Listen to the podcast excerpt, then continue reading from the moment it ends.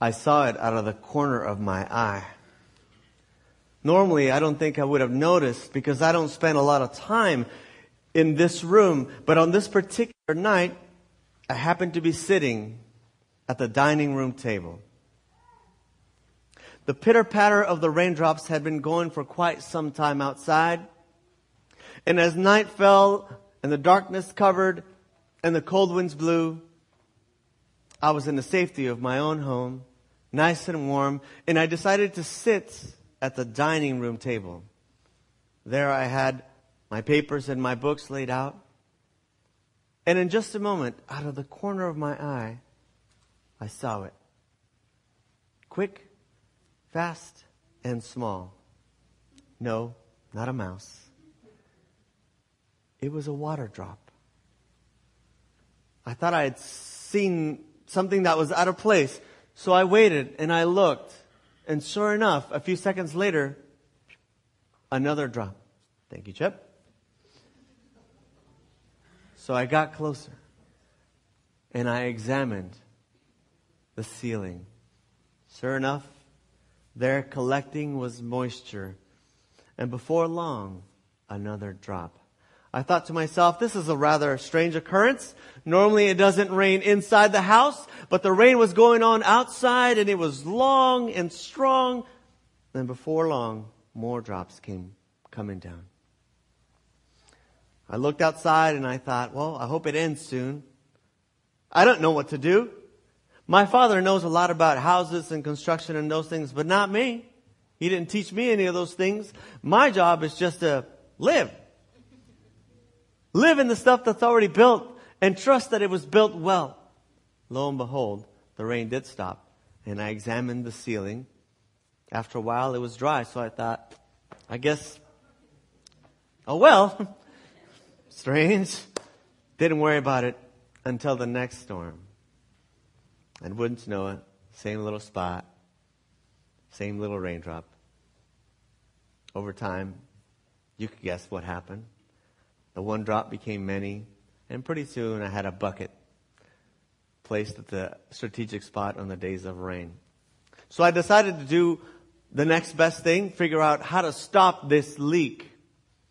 First thing I did is I went into the attic space, got my step ladder, crawled, pushed the thing. I don't know if you guys ever been up there. Um, some places have lights, most places do not. This was an older home, so I crawled up there, and you have to balance yourself on these beams so you don't actually step right through. And and the thing about ceilings is they're all pitched, so spaces start out big but then get rather small. So some of you are laughing because you've probably been up there trying to negotiate, but I could not find the leak. I knew in the ceiling where the place was, but in the attic, I couldn't find. So, next day, after the rain had stopped, I went outside and this time I climbed the roof. And there I was looking amongst the shingles and I couldn't tell. I looked at the spot right directly above where the leak was and it looked solid to me. I even brought up a hose and hosed it down to see if that would work. Nothing. So then I went to my local hardware store and I began to look around and ask to see if someone could help me. And someone said to me, the leak could be anywhere. They said, in fact, water could be coming in on this side of the house, make its way across the beams, and start dropping in the dining room. And there make its puddle. The little drop became a hole, and the little hole became a bigger hole. I went up to the roof and I mopped this stuff, this white stuff. It's some kind of polymer, and I put it all over all the places I could but the hole just kept getting bigger.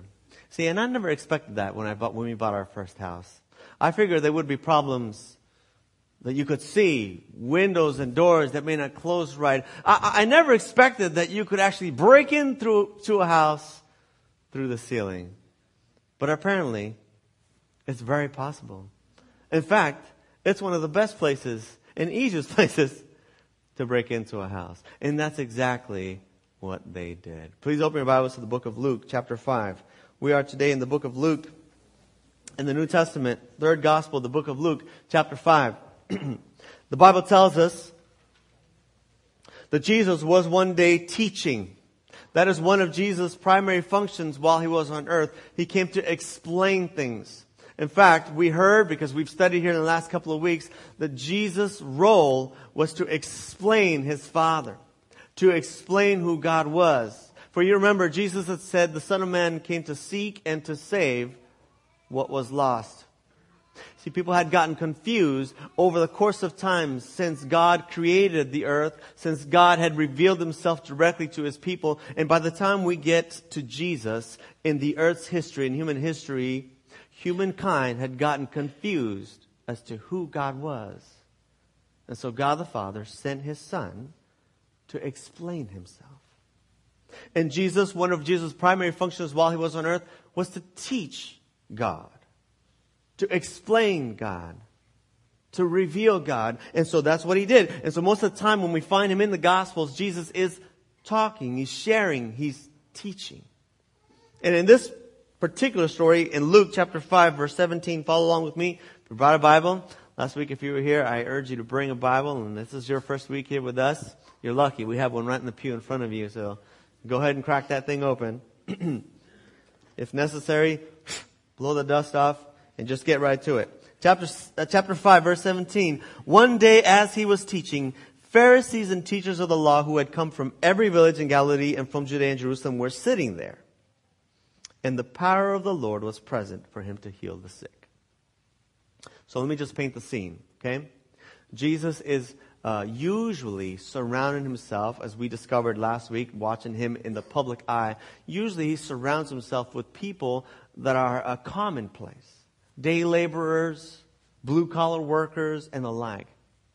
But on some occasions, Jesus would find himself surrounded by people of, of a different stature. And this is one of those cases. Here it says the Pharisees and teachers of the law who had come from every village in Galilee were sitting there listening to Jesus.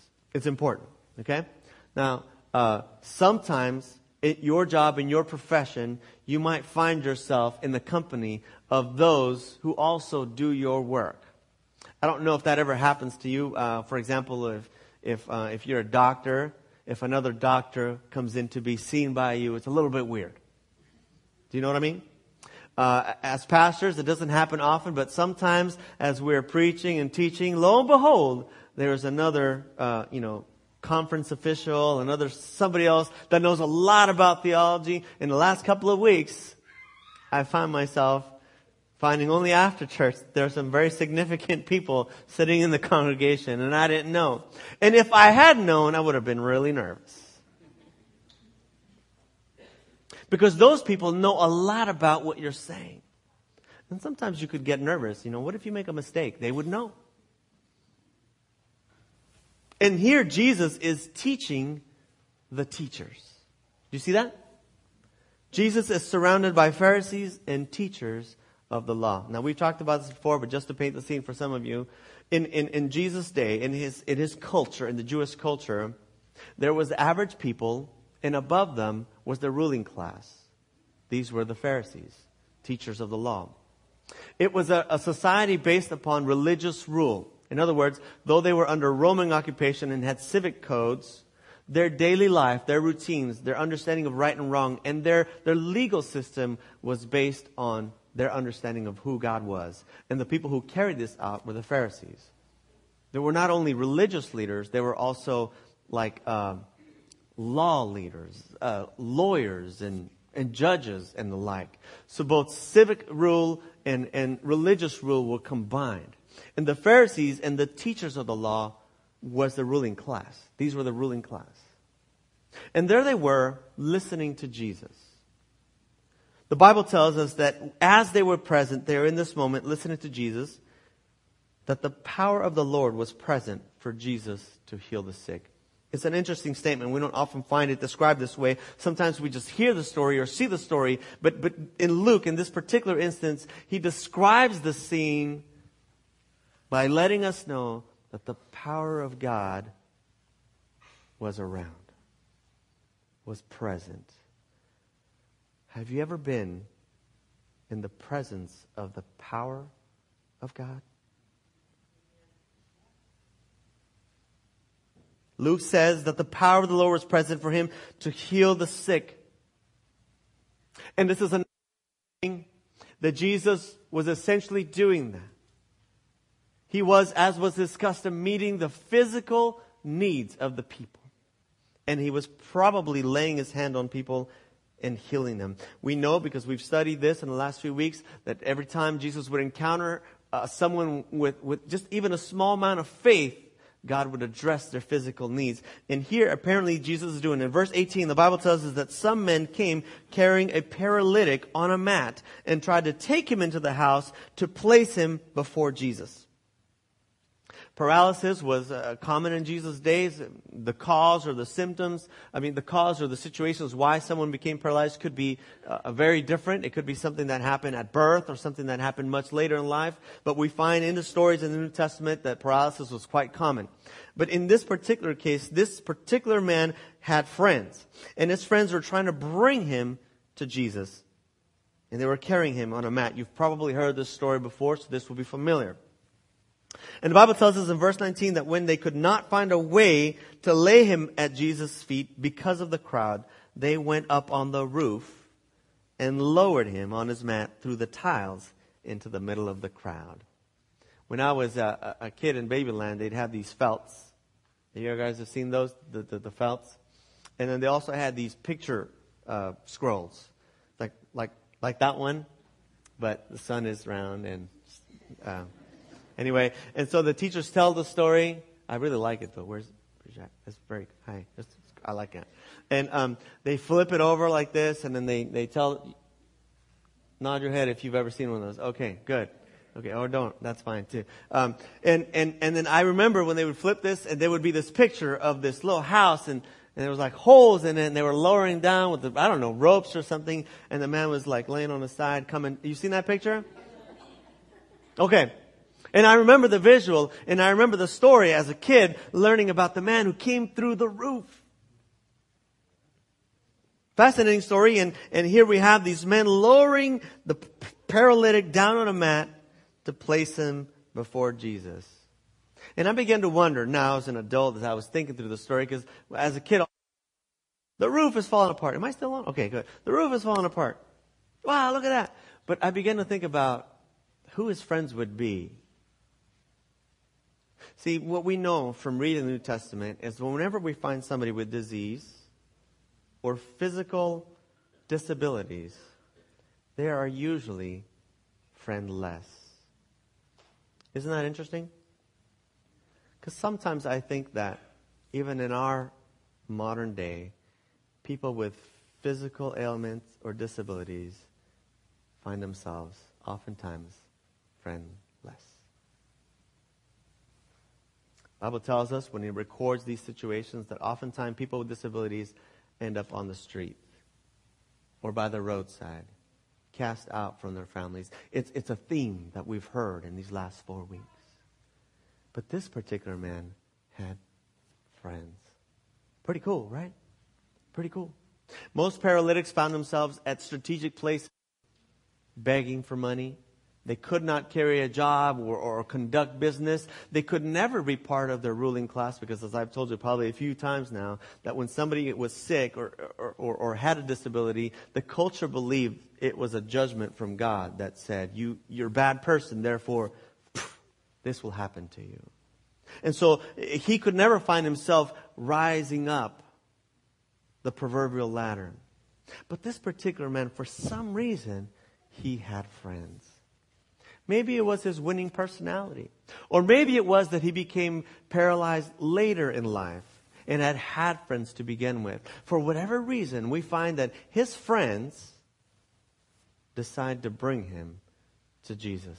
And as an adult, I begin to process this and I begin to think about how this event could have come to be. Do you think it was him who said, listen, guys, I want to go see Jesus? Or maybe it was just one of his friends who said, you know what?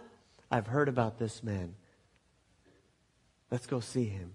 But he had to convince three others at least carry him on this mat. I'm not quite sure, but I know that it was probably not the easiest thing to do. It seems to me that they would have had to make a plan, come up with a, a system, Think this through. When you're caring for someone with disabilities, you got to think it through. There are things, sensitivities that you have to be aware of. And we find that these friends decide to bring him to Jesus, and they're carrying him.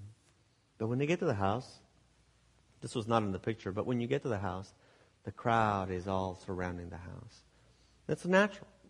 Because whenever somebody sees a miracle or people are being healed, everyone wants a piece of the action. But there are also people who are just there to see, to watch, to look. Like the Pharisees and the teachers who are just listening. Now, I can guarantee you, they had the best spots. Because that's what you normally do to those that are superior. You, you, you say, come, come right in. You make way and let the superiors come in. And so, as I'm picturing the scene, there's Jesus in the house, probably in the largest open area in the house, maybe the family room or, or the kitchen. I don't know what's the biggest place in your house. And, and there he's surrounded, and the first circle of people are the important people, the Pharisees and the teachers. And then the businessmen. And then others who, who have family uh, histories or, or, family reputations and so on and so forth. And then there's kids. And then there's, there's just regular people on the outside and everyone's trying to get a peek in. And when they come, the Bible says that the crowd would not allow them in. It's a theme by now. You've guessed it. There's something about the way the crowd acts and oftentimes, it is never in the best interest of those who need Jesus' help. The Bible says here that when they got there, they could not find a way. They went up on the roof and lowered him. That's some good friends, don't you think? I mean, I, uh, I'm not sure how many of you I can convince to come over to my house and climb the roof because I think I got a small le- leak there too. Um, and I have a sign up sheet in the back in case any of you guys want to help me Yeah, I don't know how many friends I could convince to climb the roof. Maybe when we were kids, but not anymore. But these friends are not only climbing the roof, they're bringing their paralytic friend on the roof. Now, I'm not sure about that plan, to be quite honest with you. I'm not really quite sure about that plan. I mean, if I was trying to help a paralyzed man, the last thing I want to do was drag him up to the roof. Right? It's kind of slippery up there. It's pitched, I'm sure. And this one looks like it has holes in it. I'm not sure about this plan. I'm not sure that they said, perfect plan, let's go up to the roof. But for some reason, they are so determined that this seems like the only alternative to get to Jesus. And I want you to just think for a moment if you were part of the circle and somebody says in the circle of your friends, I gotta come to Jesus. And you see the obstacles, maybe the crowd, maybe the situation, maybe the problem that they're carrying, and you say, What? Let's get onto the roof. Let's do whatever it takes.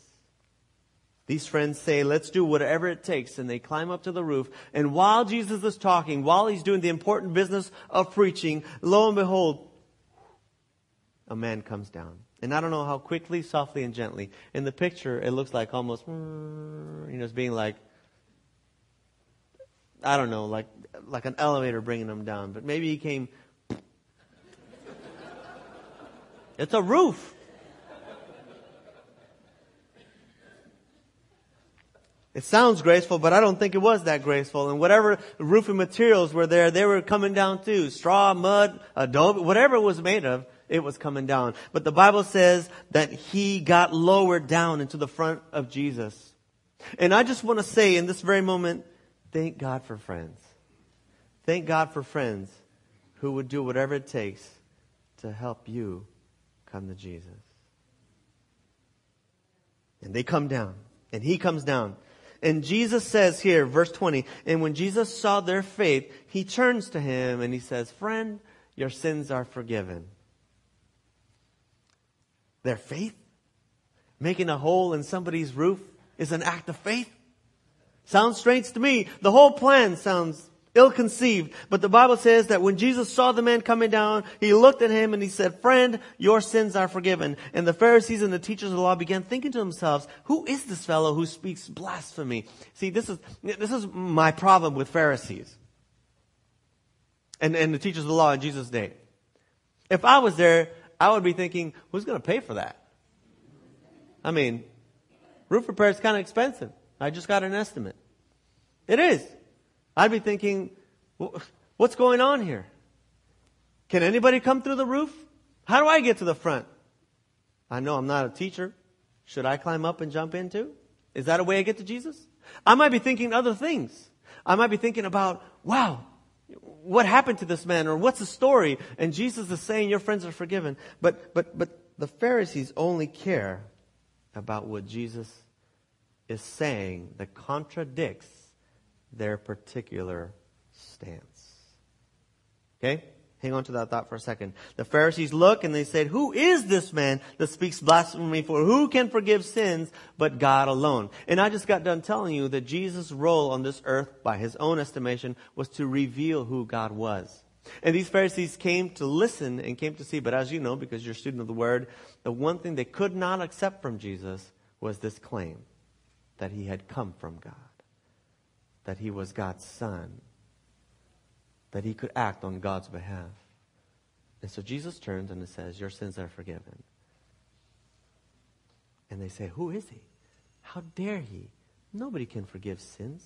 Not possible. It's part of a larger statement about what their beliefs are. Not just in God's, uh, uh not just in Jesus taking God's place, but I believe in their estimation, the idea that even God could not forgive sins. The Bible says that Jesus turned to them and knowing what they were thinking, and he asked, Why are you thinking these things in his heart? He turns to them and confronts them. But before we get to them, for just a second, pause for me and think about what it would be like to be the paralytic man. Have your friends go all out to get you to Jesus, and there you are. You just came crashing through the roof, and Jesus turns to you and he calls you friend. Pretty cool, right? Pretty amazing that Jesus, the Son of God, here, the teacher of all teachers, turns to you, just came through the roof, and he says, Friend, friend, your sins are forgiven. It's interesting that Luke records it this way because more often than not, Jesus does not refer to people in those terms.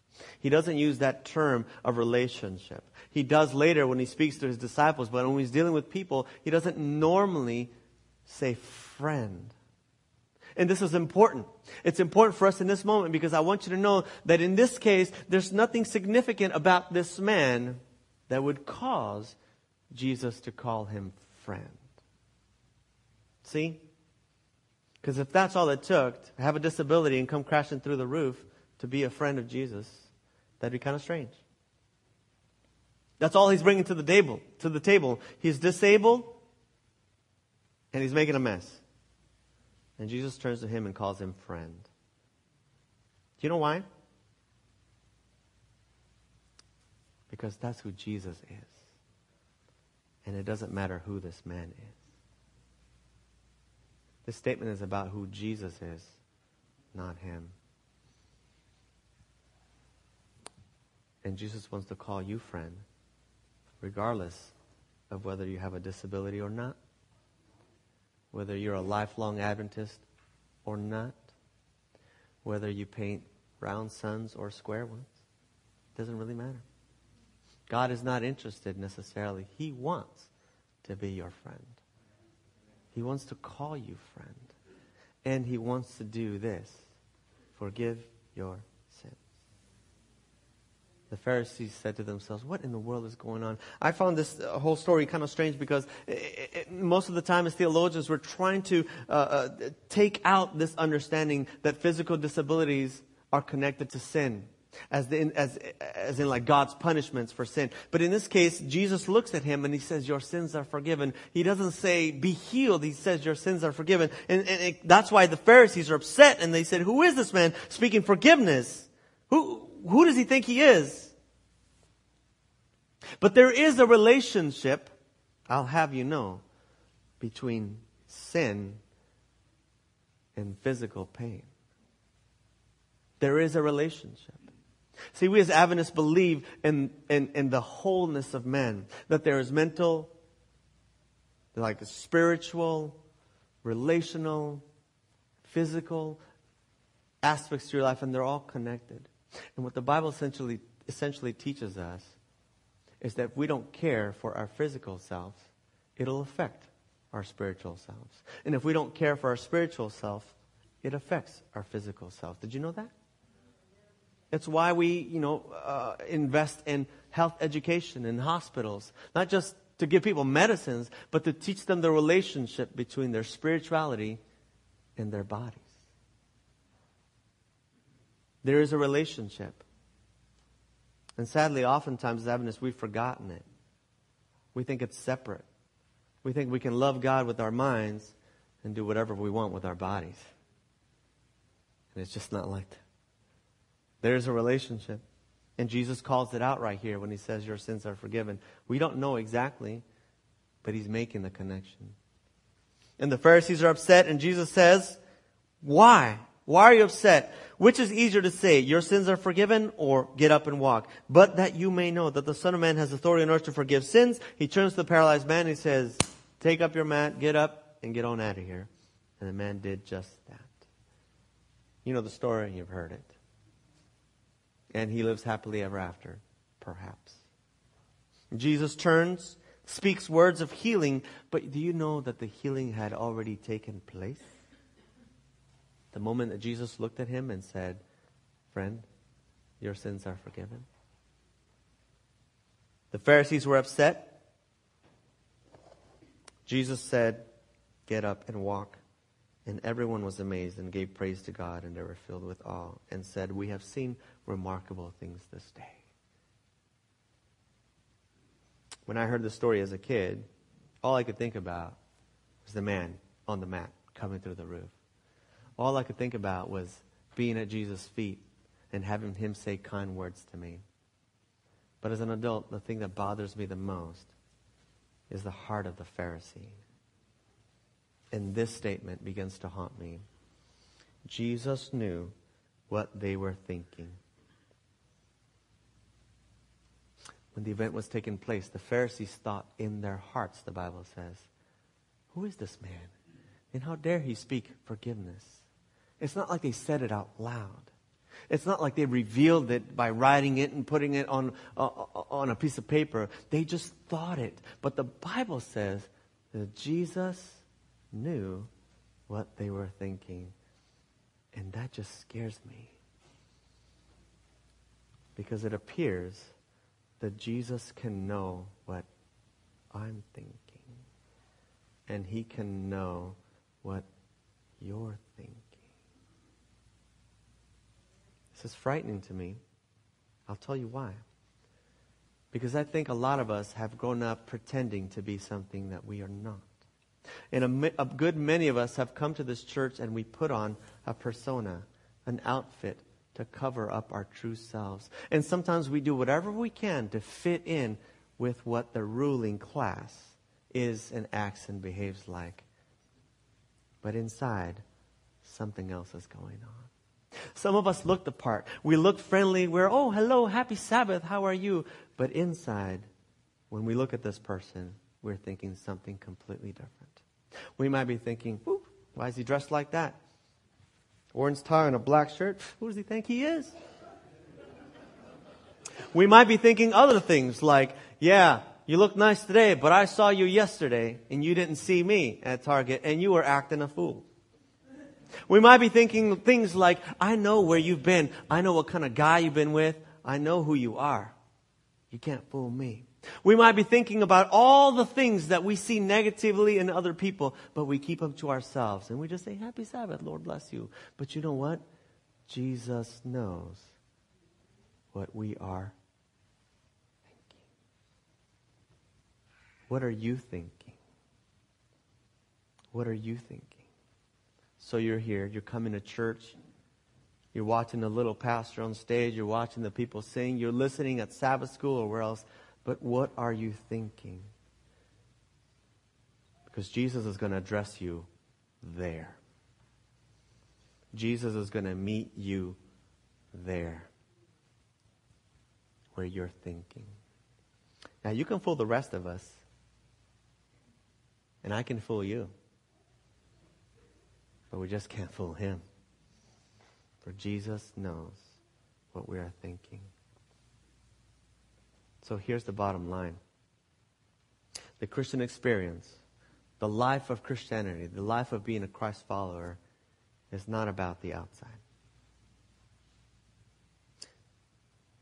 The Christian life is not about who we appear to be, but it is about who we truly are.